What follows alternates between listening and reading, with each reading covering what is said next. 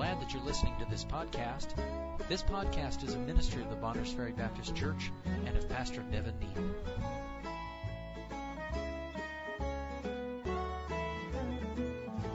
Ezra chapter 1, verse 1. Now, in the first year of Cyrus, king of Persia, that the word of the Lord by the mouth of Jeremiah might be fulfilled, the Lord stirred up the spirit of Cyrus, king of Persia, that he made a proclamation throughout all his kingdom and put it also in writing, saying, Thus saith Cyrus, king of Persia, the Lord God of heaven hath given me all the kingdoms of the earth, and he hath charged me to build him an house at Jerusalem, which is in Judah.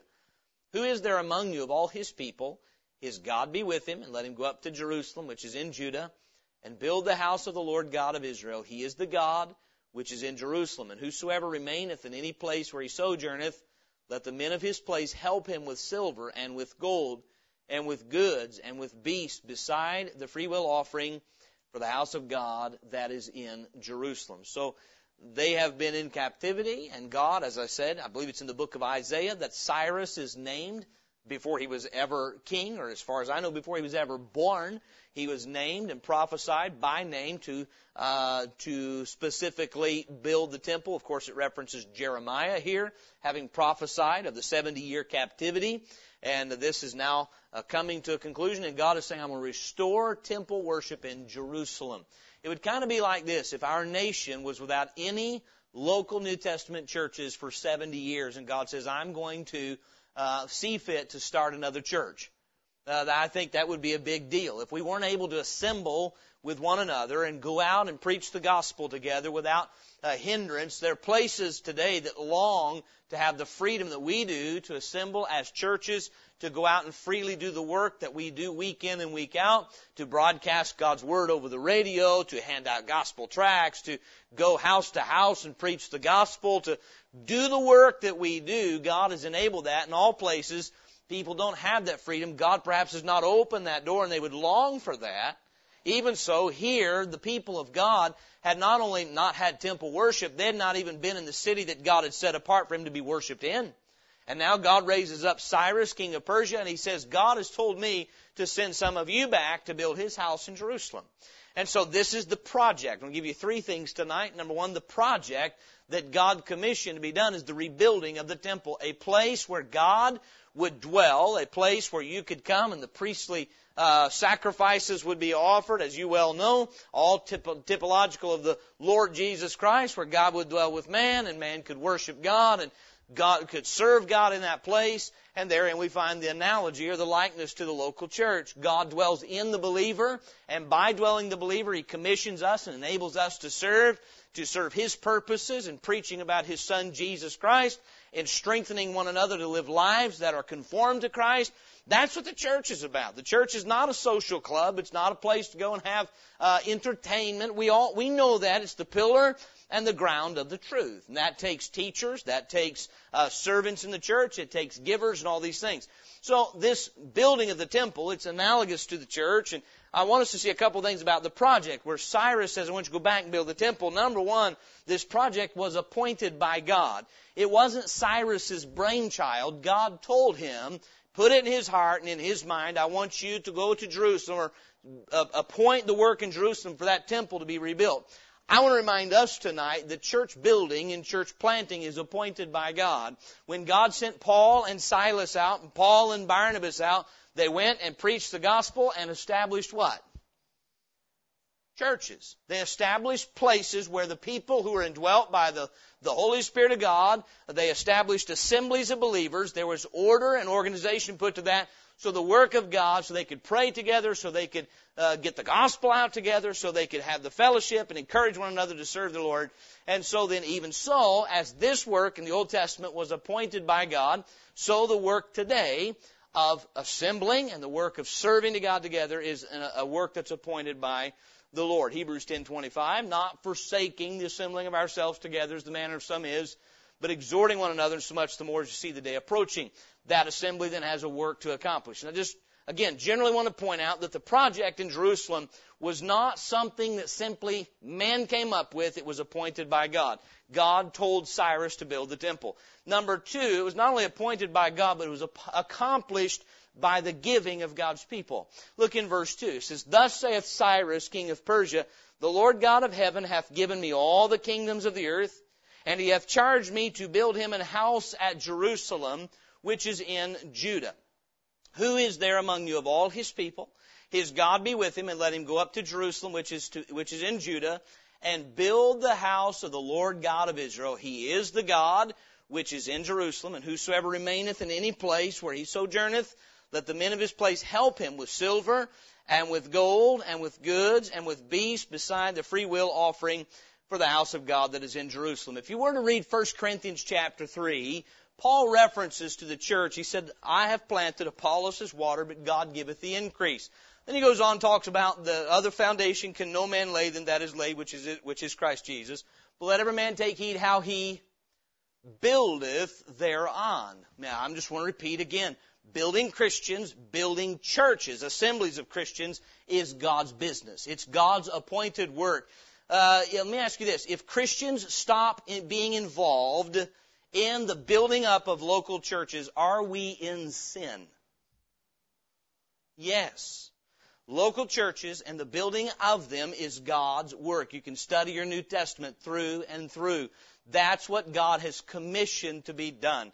That the gospel would be preached. When souls are saved, they are to be baptized. When they are baptized, they are to be taught uh, to observe all commandments whatsoever He's commanded us. And you looked out the New Testament. The vehicle by which God accomplishes this is the local New Testament church. And this is, I want to just see these first couple points so that we might establish the analogy between the building of the temple in Jerusalem and the building of churches today. There is certainly an analogy there. And so then it is commissioned by God or appointed by God and accomplished by the giving of God's people. In verse 3, he says, Who is there among you of all his people? Is God be with him? And let him go up to Jerusalem, which is in Judah, and build the house of the Lord God of Israel. He is the God which is in Jerusalem. One of the things that we find in our day is an underemphasis on the local church. Somebody will say something like this, well, I'm a believer, but I don't believe in organized religion. That just irritates living daylights out of me. And they'll say something like this, well, I was in a church and I was in organized religion and the leadership failed me. And all this nonsense that's an excuse for neglecting the house of God. How many of us think this? When you hear Hebrews 10:25, not forsaking the assembling of ourselves together. We understand the primary application of that and the interpretation of that is don't stop assembling with God's people. But you know what? How about not forsaking? Do you think it has more to it than just having your body there? Can your body be here and you having forsaken the assembling? You may not forsaking the coming together, but you can actually forsake that assembly in heart, may I say this, before the body stops coming, the heart stops first. And there are people today that say, I'm disenfranchised with church. I'm tired of church. May I say this? I believe that's where Satan works to get God's people to where they get frustrated with church, they get frustrated with the work, they get frustrated with the effort that goes into strengthening the body. That's what the Bible calls the local assembly. It is a body of believers and we are to strengthen one another. And here's what happens. Cyrus says, hey, God is ready to establish a place where He will dwell, where He will work, where He will use servants in His service. And I want you, those of you who can, to go and be part of it. Give of your time to build the temple. There were people that were going to have to lay aside. Look, Nehemiah, who built the wall, was a cupbearer for the king. He laid his life aside, best I can tell, for 13 years to go build a wall and govern that city. He gave up a good career in the palace of the king to go do that. To be called names, to be threatened, to be, to be constantly inundated with problems, but because he loved God, he loved God's people. Because he loved God's people, he was willing to invest himself in what God wanted done. And I just am seeking to say this tonight. I find the apostle Paul spent his life on churches. Now why would he do that? Can anybody think about why Paul would spend his life on local churches? Because he was like Christ. The Bible says Christ loved the church and did what? Gave himself for it. The Lord Jesus Christ died and raised from the dead that we might do what we're doing tonight.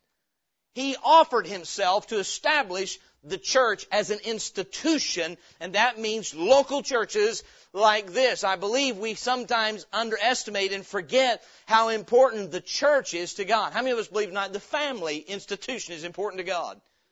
Even so is the church. May I say this? Churches without families are pretty useless. Families without churches are pretty useless. And so then tonight, uh, we see that just like the temple in Jerusalem was appointed by God and accomplished by giving of both time and treasure, he says if you can't go, basically in verse 4, and whosoever remaineth, meaning you don't go to, t- to the temple to give your time, whosoever remaineth in any place where he sojourneth, let the men of his place help him with silver, and with gold, and with goods, and with beasts, beside the free will offering for the house of God that is in Jerusalem. There's already a free will offering established to rebuild the house, but I'm challenging you, if you're not going to take your body and get your hands in the work because you're in another place, that you give of your resources. I don't think there's anything different today. Remember in 2 Corinthians 8, they first gave themselves and then they gave what they had so that the, the churches of, uh, of Judea might be strengthened, churches helping churches. And my point is tonight, the project then was like the project today. It's appointed by God and accomplished by giving. Well, if something's appointed by God, then just case sera, sera. If God's for it, we shouldn't worry. It'll get done, right? What is appointed to God, by God and accomplished by giving is opposed by Satan.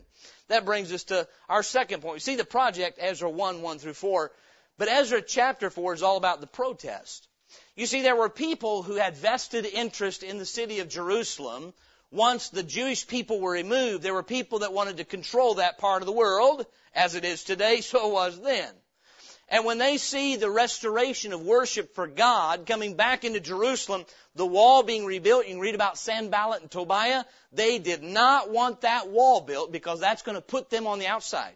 They had been using the things of God for personal gain. They had been using the people of God for personal gain. They had connections with one of the priests. Yeah, I believe it was uh, Tobiah had a, an intermarriage with one of the priest's uh, children, one of the daughters there, and so there was connections with the world, and that wall meant those connections would be broken and their resources would be cut off.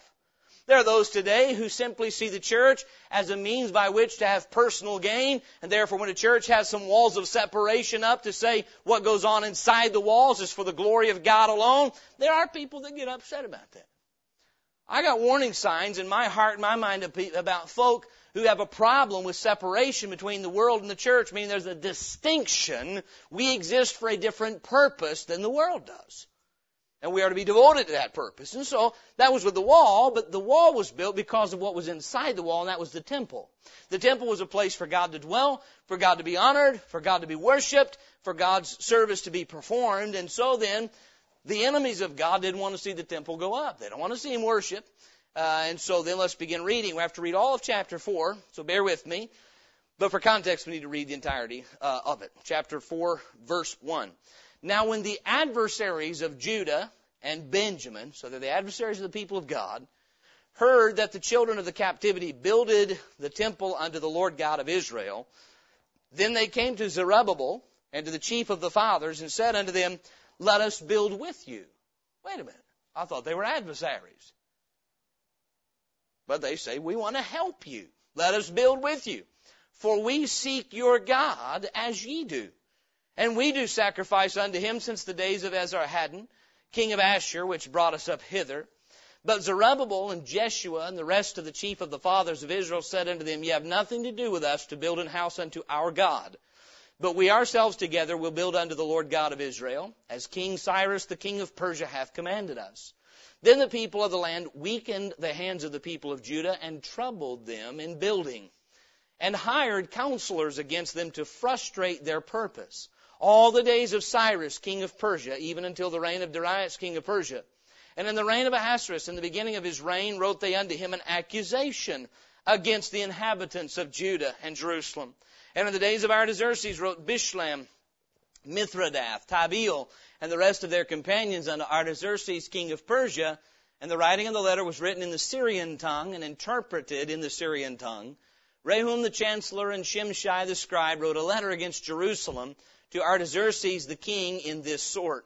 Then wrote Rehum the chancellor and Shimshai the scribe and the rest of their companions, the Dinaites, the Apharsathchites, the Tarpelites and the Apharsites, the Archevites, the Babylonians, the Susanchites, the Dehavites, and the Elamites, and the rest of the nations from the great and noble Asnapar brought over, whom the great and noble Asnapar brought over and set in the cities of Samaria, and the rest that are on this side of the river and at such a time. This is the copy of the letter that they sent unto him, even unto Artaxerxes the king, thy servants, the men on this side of the river and at such a time.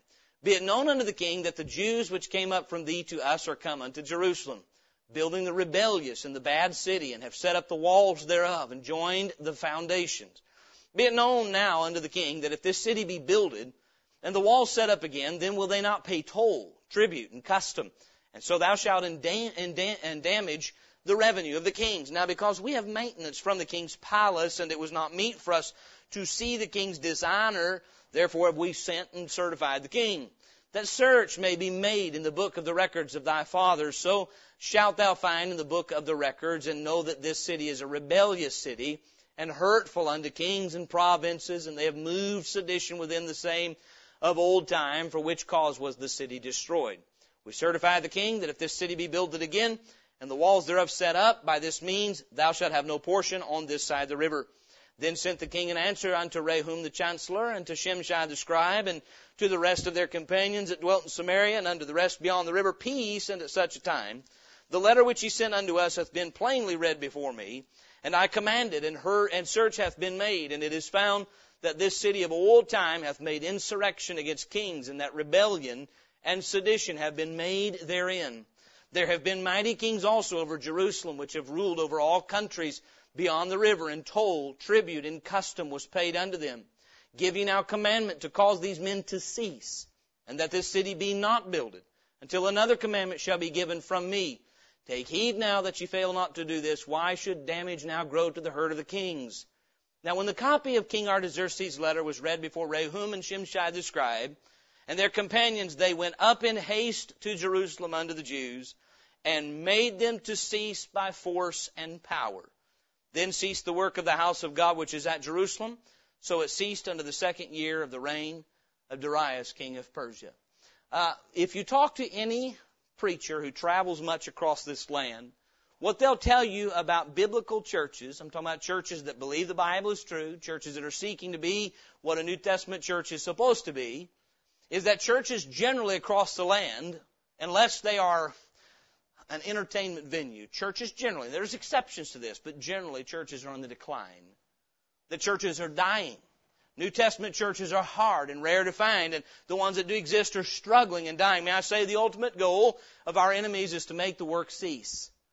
The work of winning souls through evangelism, the work of building up Christians through teaching them the commandments of the Savior, teaching them to be strong and have victory in their lives. May I say this, the church is to the benefit of the Christian. The Christian is strengthened in his walk with the Lord through the local New Testament church, and Satan hates the local church. And he'll seek to destroy it and compromise it any way he can. You'll find our Lord's warnings to the seven churches of Asia Minor are indicative of how Satan was attacking those seven churches. Some through persecution, some because there was infiltration. We find all the methods, really, I believe, you find here in Ezra for the stopping of the work of the temple for Satan seeking to stop the work of local churches in Revelation 2 and 3. There were those who had forgotten their first love, their heart, uh, the Ephesians, their heart was cool toward their Savior, and that was going to diminish the work. There were those, again, as I said, were persecuted. There were those who had false teachers in the church, those who had the doctrines and the deeds of the Nicolaitans as part of their church body. Nothing new under the sun. Even so today, I believe this, Satan knows you and I are strengthened by assembling together that we might be charged through preaching and teaching, help through prayer, help through singing God's, the songs that strengthen our heart. Church helps Christians be faithful. And therefore, Satan opposes anything in your life. Prayer, Bible reading, uh, time in fellowship with God's people, whatever will strengthen you to worship God and bring Him glory, Satan's against it whatever it may be. And so then we find a pattern that was used by the enemies of God here to make the work cease. Church is work, is it not? We labor in prayer. We labor in evangelism. We labor, uh, whether it be bus ministry or whether it be uh, trying to win your neighbor to the Lord or whether it be praying for one another. church requires labor and the building of churches requires labor. It doesn't happen by accident. And the Satan works to ultimately stop the work.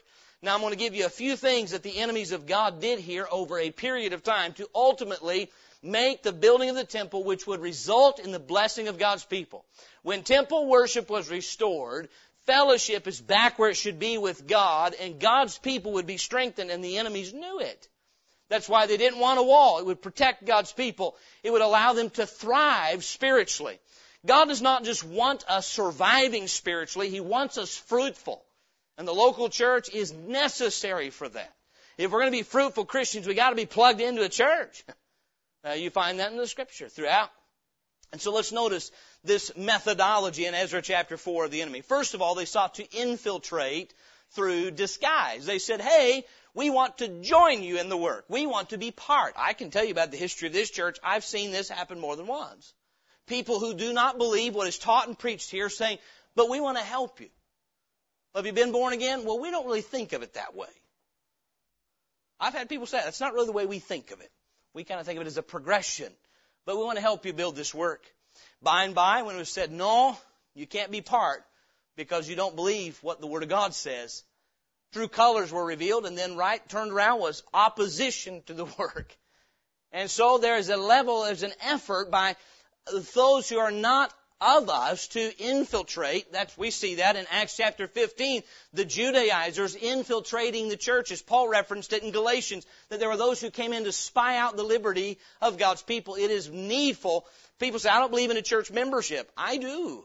There are those within and there are those without. You cannot be part of a local church if you haven't been born again. You can't be part of a local church if you haven't been born again and biblically baptized. That's Bible principle. There are reasons for that. That protects us from the infiltration of the enemy by just saying, you know what, everybody's welcome, come on in and join in the work.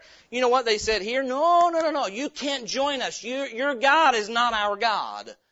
And so then there was an effort to infiltrate by joining in the work. We saw that in chapter 4 verse 2 when it says, Then they came to Zerubbabel and to the chief of the fathers and said unto them, Let us build with you.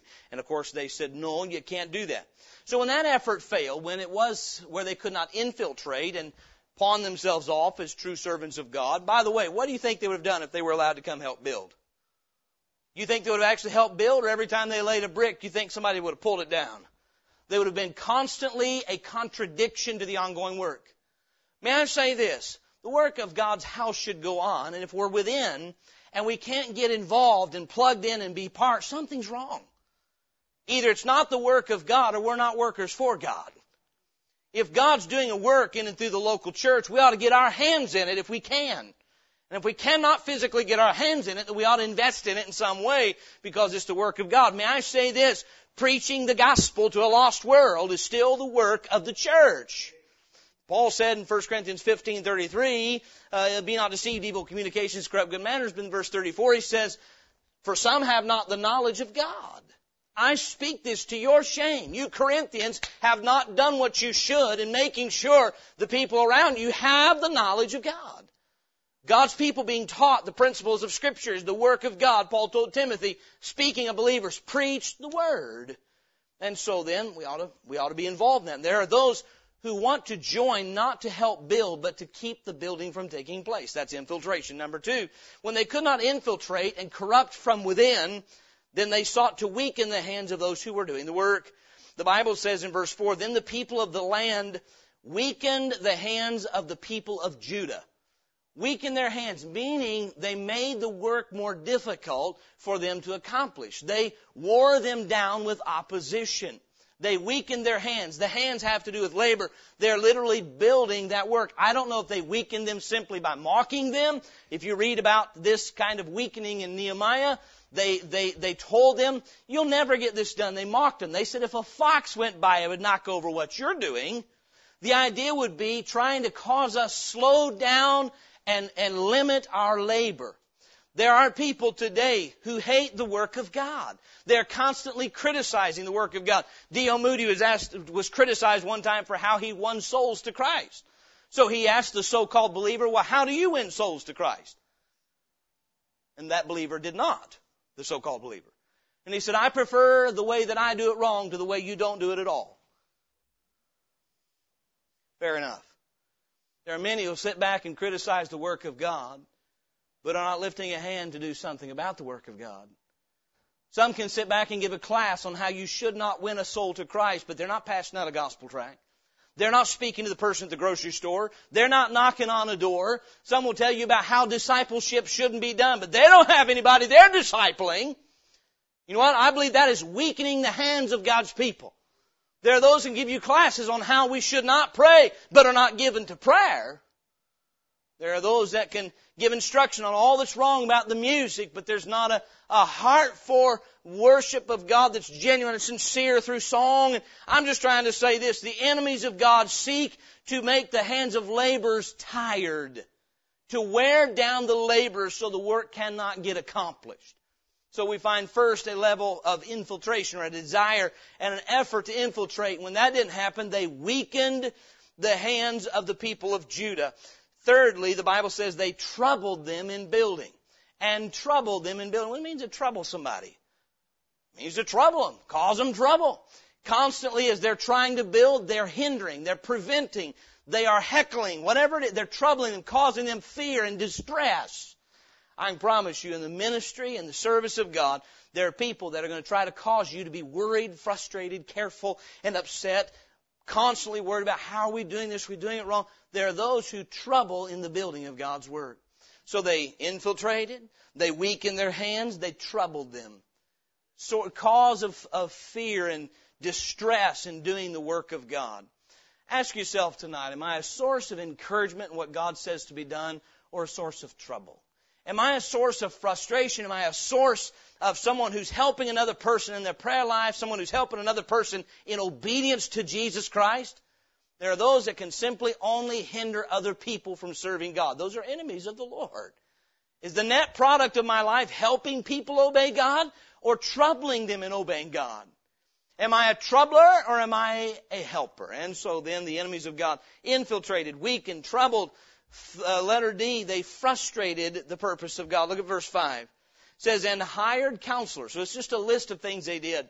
So the people of the land weakened the hands of the people of Judah and troubled them in building and hired counselors against them. Let me give you an illustration uh, that I've used before in a different context. We first uh, decided uh, that God was leading us to go plant a church, God led us here uh, to this place and a lot of circumstances and Bible and direction that God gave us to lead us to this place. But I remember on our survey trip trying to determine which place it is God wanted us to go, we stumbled across some folks that were of a different denomination and uh, they decided, uh, the lady decided to ask some questions about how we would be going about the ministry. And she said, now, now you're, you're an independent Baptist. I said, yes. She said, you're not just going to use the King James Bible, are you? I said, yes, ma'am, we are. And she was from my home state, by the way. She was out here in the Northwest, her and her husband. She said, that'll never work out here. It'll never work out here. People out here won't accept that and you'll never get anything done. Now I got a question. Was she trying to help me serve God or hinder? An enemy of the Lord. I remember, you know, meeting a woman here in the community. She said, what kind of music do you do at your church? I said, just the old hymns. She said, oh, never work, never work. Young people don't want that. Young people don't want that. And I said, you know what? That's what I was listening to as a young person when God got a hold of my heart. It's not about what young people want. We believe it pleases the Lord. You know what was happening? She was trying to discourage my hands in the work. And now, today, when we first came, it was me and Jenny Beth and three of our kids. But today, there's all of us. Now we're working together at this to do the work of God in this place to the local church. Therefore, you're facing the same things every other worker's faced. Someone telling you the way you're going about it won't work. You don't need to do it like that. Your methodology is rotten. You know what? Get your eyes on what God's told you to do and do the work. People like that are troublers. They are hinderers of God's work, not to help the work go forward, not to further the gospel, not to strengthen the faith of Christians, but to hinder it to simply hinder it. And so there was infiltration, there was weakening and troubling. And then the Bible says in verse 5, and hired. They spent money to stop this work from going on. And hired counselors against them to frustrate their purpose. Meaning the enemies of God paid money to get people to say, how can you go in and just mess them up and keep them from making progress? The word frustrate means this, to break up, to cause to cease, to clean, defeat, to disannul, to disappoint, to dissolve, to divide, to make of none effect, or to bring to naught, to utterly make void. They hired people to make the work stop. Now, there are people that would say that there is conspiracy theory to think that the wicked would actively develop means to stop churches from functioning. The Bible bears out that's the way of the wicked. They develop and invest in means to stop the work of God from going forward. Their ultimate goal, and they hired people to accomplish it, was you do what you can. We're going to hire you, and your sole job is to make their work for God impossible to do until it stops. Translate that to today. We want the preaching to stop. We want the evangelism to stop. We want the godly living out in the open to stop. And whatever we can do to frustrate that and stop that. May I say this? I believe the world for a long time has been saying, let us help you. Let us help you in your music program. Let us help you in your, in your PR, in your image in the community. Let us help you in your advertising department. Let us help make you attractive to the world you live in. That's the world's answer for churches. And I believe churches need to say, no, thank you. You're not part of God's crowd. We're going to build God's work God's way. Amen? But when we say no, then just expect troubling and frustration and weakening. There is active opposition to the work of God in the local church. If you don't believe it, call up Paul up in heaven and ask him. Yes? So there was infiltration, weakening, troubling, frustration. Then there was accusation. Look at verse 6. And in the reign of Ahasuerus, in the beginning of his reign, wrote they unto him an accusation against the inhabitants of Judah and Jerusalem. Now I don't want you to miss something here. All of this happens over what period of time? Now I don't have the years in front of me, but it happened through the reign of four different kings. It took, I, for, I forget the number, forgive me, the number of years it took to rebuild the temple. But I know that it began in, uh, in the reign of Cyrus when he commanded the temple to be built. Cyrus goes off the scene. And Ahasuerus comes on the scene, and Ahasuerus goes off the scene, and Artaxerxes comes on the scene, and Artaxerxes goes off the scene, and Darius comes on the scene, and you know what the enemies of God are doing that whole time? Continuously, persistently working to stop the work of God. They were persistent. Persistent. Meaning when that first effort didn't work, they said, well, it didn't work to join them and infiltrate them. Let's trouble them. Let's weaken them. Let's frustrate their purpose. We'll, we'll spend money to stop this thing. And now that they are weakened, let's accuse them of being bad people. And they did. And they said, what happens is these people, uh, this city is known for insurrection and rebellion. By the way, there was some truth in that. Under the sons of Josiah, they had rebelled against the king of Babylon. When God had told them to submit, uh, the, the, the city had been troublesome, and that was recorded. And so they said, these people are trouble. If you don't rein them in and stop what they're doing, we know that the building of the temple and the building of the wall is going to embolden these people. And if you don't stop them, it's going to be bad for the economy. Read it. It's right there in the Bible. Over there in verse 13, they say, if you don't stop this, it's going to endanger the custom and the revenue. If you can appeal to a worldling about money, you'll win your argument. because that's, that's what is God. You know what? In our day, there are accusations leveled against God's people to say this is a troublesome folk. Uh, they are you know, siphoning off money and revenues that could be put over here. We need to deal with these people.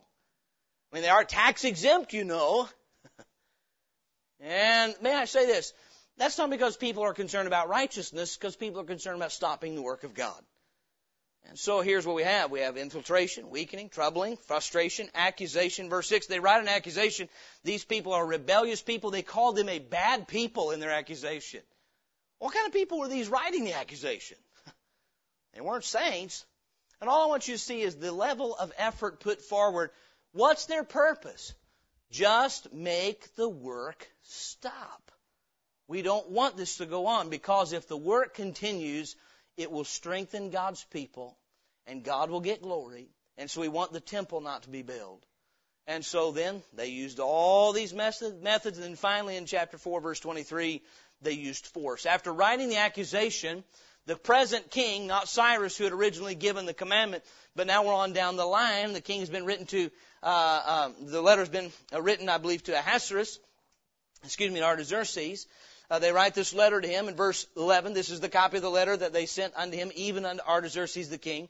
They make the accusation. He checks the history books and says, yep, what you've said backs up. There are troublesome people. Make the work stop.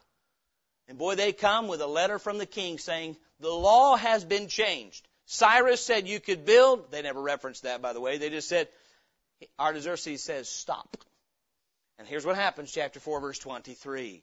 The Bible says, Now when the copy of King Artaxerxes' letter was read before Rehum and Shimshai the scribe and their companions, they went up in haste to Jerusalem unto the Jews and made them to cease by force and power. Now they didn't try that at first, did they? Force and power didn't come first, it came at the end. They started this way. Let us help you. We want to build, we want to build the temple too. And they ended this way. Same people. Same people that said we want to build with you now say, you close down. Cease and desist. That's what it means. By force and power, cease and desist. We have had churches this year in 2020 told to cease and desist. Don't give me the explanations why. I don't care. We have seen a concerted effort in some places to stop the work of God. I said something on Thursday night, and this is the heart I'm preaching this in. I want to see us as a church in troublesome times continue to do the work God's given us to do. Steady as we go. Not defiant. And this is not about, by the way, this is not about COVID. That's what we're dealing with this year. This is what we're going to deal with no matter, as long as we're a church. This is what we're going to have to deal with. Someone trying to discourage us until we say, close the doors trying to dismay us, trying to discourage us, trying to tell us our labor is in vain as we seek to see souls saved out of the churches, laborers called and sent forth into the harvest field. Can I just say to you tonight, no, no, no, we must keep building, building, building. You know what? I believe this with all my heart. You and I believe the laborers should have done when they brought the letter from the king and said cease and desist based on the word of God that we're going to read in just a minute. I believe they should have said no. We have a previous order that said to build, and that one came from God. This one does not. We're going to continue to do the work God told us to do. This would be another time. It's interesting. We did the series on civil disobedience. This is the civil disobedience that should have happened that didn't and the work ceased. And so then, uh, we see the project, chapter 1, verses 1 through 4. The protest, chapter 4, verses 1 through 24. Now let's see the preaching, chapter 5, verse 1. Then the prophets, Haggai the prophet and Zechariah the son of Iddo, prophesied unto the Jews that were in Judah and Jerusalem in the name of the God of Israel, even unto them. Then rose up Zerubbabel the son of Shealtiel and Jeshua the son of Jozadak and began to build the house of God which is at Jerusalem. And with them were the prophets of God helping them. Quick question. When did they get another letter from the king authorizing them to start building again? They didn't. Remember the first project? Who authorized the first one? God. Through Cyrus, but it's God who told Cyrus, tell him to build the temple. Was it done yet? So until it was done, they should continue to do the work. Now go to Haggai chapter 1. I hope you found your place there earlier because it's not an easy one to find. Haggai chapter 1. The Bible says in verse 1, In the second year of Darius the king, in the sixth month, in the first day of the month, came the word of the Lord by Haggai the prophet unto Zerubbabel, the son of Shealtiel, governor of Judah, and to Joshua the son of Josadak, the high priest, saying, Thus speaketh the Lord of hosts, saying, This people say, The time is not come, the time that the Lord's house should be built. Don't miss that. What are the people saying? Right now is not the right time to build the house. Now what led them to say such a thing? Now is not the time to be preaching the gospel. Let me tell you something. This message is birthed out of some questions in my own mind. During a time when the world is scared half to death, half out of its mind about everything, when people are afraid of, uh, of, the, of the virus and afraid of other things, is now the time to really continue to evangelize? I mean, should we hold community hall meetings and go house to house and, you know, pass out tracts and people are worried about germs? And my answer is, God didn't change the commission. He didn't say now's not the time. The world may be saying it, but God didn't say that. Is now the time to continue in prayer? Is now the time to continue to assemble with one another as God has commanded us? And all I'm saying is I, have not received instruction from heaven that it's time to stop. I believe the world wants it to stop. And I believe we need to be wise as serpents and harmless as doves, but we must obey God and do His work. And so then they said, now is not the time uh, to be building the house of God. Haggai chapter 1. It says in verse 3, Then came the word of the Lord by Haggai the prophet, saying, Is it time for you, O ye, to dwell in your cieled houses, and this house lie waste? Now therefore, thus saith the Lord of hosts, Consider your ways. Ye have sown much, and bring in little. Ye eat, but ye have not enough. Ye drink, but ye are not filled with drink. Ye clothe you, but there is none warm. And he that earneth wages, earneth wages to put it into a bag with holes. Thus saith the Lord of hosts, consider your ways. Verse 8, go up to the mountain and bring wood and build the house. Pretty clear, isn't it? God says, get back to what I told you to do. And I will take pleasure in it, and I will be glorified, saith the Lord. You looked for much, and lo, it came to little. And when you brought it home, I did blow upon it. Why, saith the Lord of hosts, because of mine house that is waste. And ye run every man unto his own house. Therefore the heaven over you has stayed from dew, and the earth has stayed from her fruit, and I called for a drought upon the land, and upon the mountains, and upon the corn, and upon the new wine, and upon the oil, and upon that which the ground bringeth forth, and upon men, and upon cattle, and upon all the labor of the, land, of the hands. Then Zerubbabel the son of Shealtiel, and Joshua the son of Josedech, the high priest, with all the remnant of the people, obeyed the voice of the Lord their God. And the words of Haggai the prophet, as the Lord their God had sent him, and the people did fear before the Lord. Then spake Haggai, the Lord's messenger, and the Lord's message unto the people, saying, I am with you, saith the Lord. When does he say that, by the way? Before obedience or after? He assures them of his presence after they obey his commandment. And the Lord stirred up the spirit of Zerubbabel the son of Shealtiel, governor of Judah, and the spirit of Joshua the son of Josedech the high priest, and the spirit of all the remnant of the people. And they came and did the work in the house of the Lord of hosts their God in the four and twentieth day of the sixth month in the second year of Darius the king. I find through infiltration and intimidation and finally through accusation and force, the what God commanded to be done stopped. If we would be honest, there is a temptation to say, what does the future look like for churches? Well, I don't know what all is going to happen around us, but God's will for us as a church perpetually or ultimately has not changed.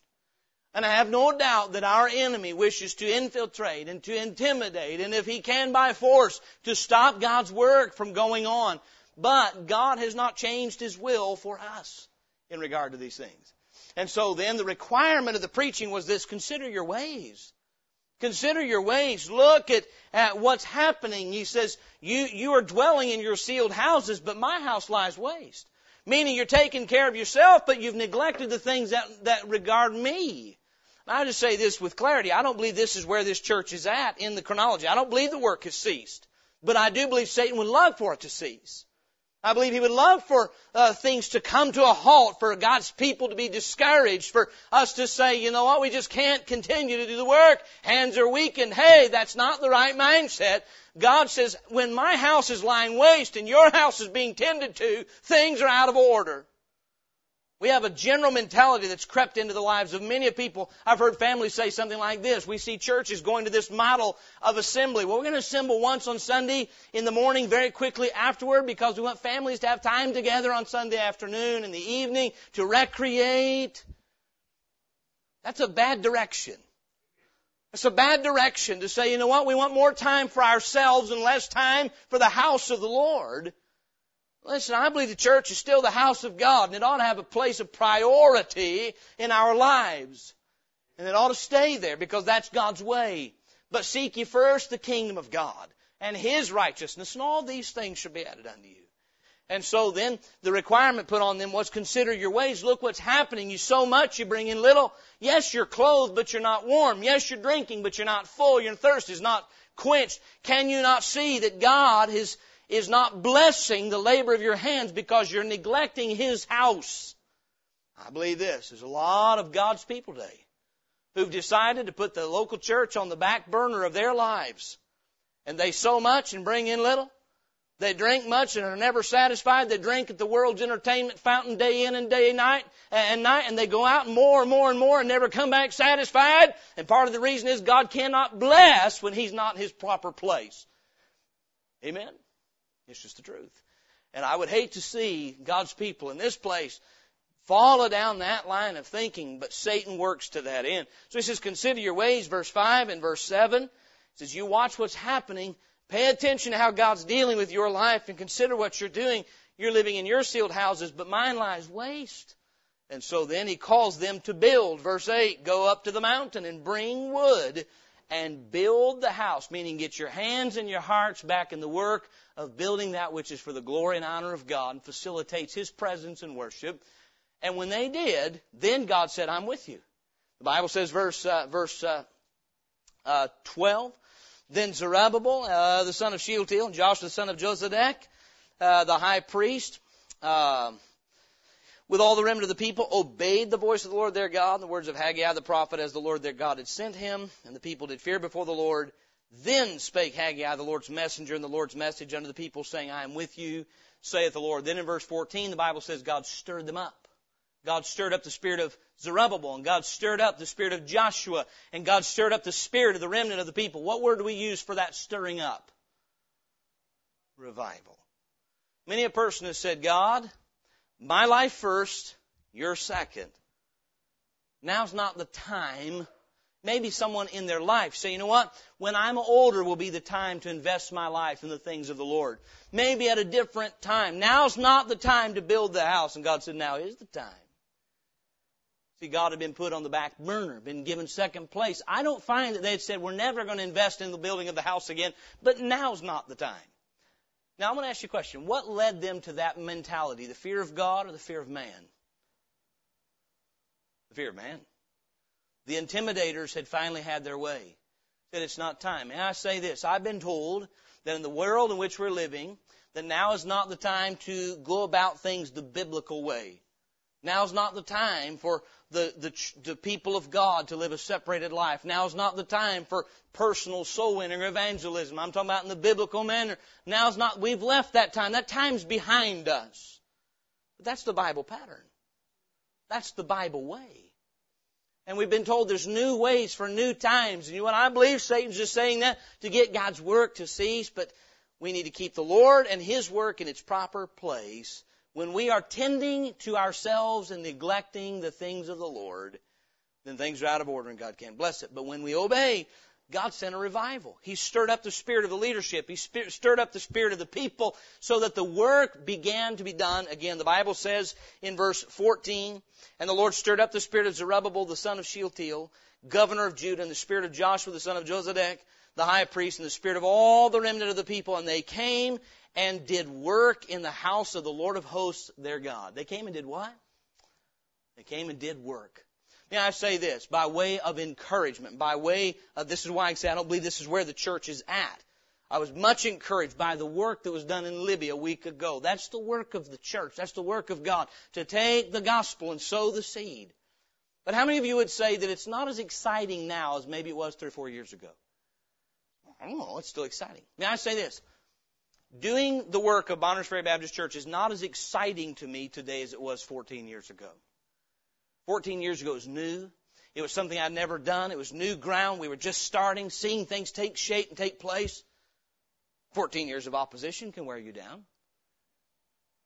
Get you going, what I love though? We'll just obey God. He'll stir us up. Well, see, I'm going to do the work. I'm going to do the work of prayer. I'm going to do the work of witnessing to the lost. I'm going to do the work of edifying God's people. I'm going to do the work of exhorting others to do what's right and serve the Lord by being in my place and assembling together. I'm going to do the work. I'm going to obey God. And when we say, I'll obey God and make sure He has His proper place and invest in His house like I'm supposed to. That's when God stirs up. And I find the response to His commandment brought a response from God. When God preached through Jonah to the Ninevites that in 40 days they would be destroyed, they responded, did they not? Their response to God determined His response to them. Even so here. These are not heathens, these are God's people that had stopped working. May I say it may be the work of studying your Bible, but do the work. Does God want us to? Do the work, and God will bless. The way they responded to God determined how He responded to them. There is only one thing that limits us from having a spiritual awakening, friends, and that is us. Period. The only thing that limits revival from us, you say, well, it's in God's sovereign will. I understand that God in His sovereign will made some promises in the Bible about awakening and stirring and drawing nigh. He said, draw nigh to me and I will draw nigh to you. So if He's not near, it's not His fault. and tonight we can have that stirring, but it comes when we say, I'll obey. Now is the time. God never told me to stop serving Him, obeying Him, whether it's individually or at the church level. And I give this charge to us tonight to say, you know what? I believe God just wants us to continue to do His work. He hasn't changed His will for our lives, has He? The work of raising children for the Lord, the work of assembling, the work of praying, the work of evangelizing, the work of teaching and preaching and giving, our daily work that allows us to invest in the things of God. We just need to be steadfast, unmovable, always abounding in the work of the Lord. For as much as you know, your labor is not in vain in the Lord. 1 Corinthians 15, 58.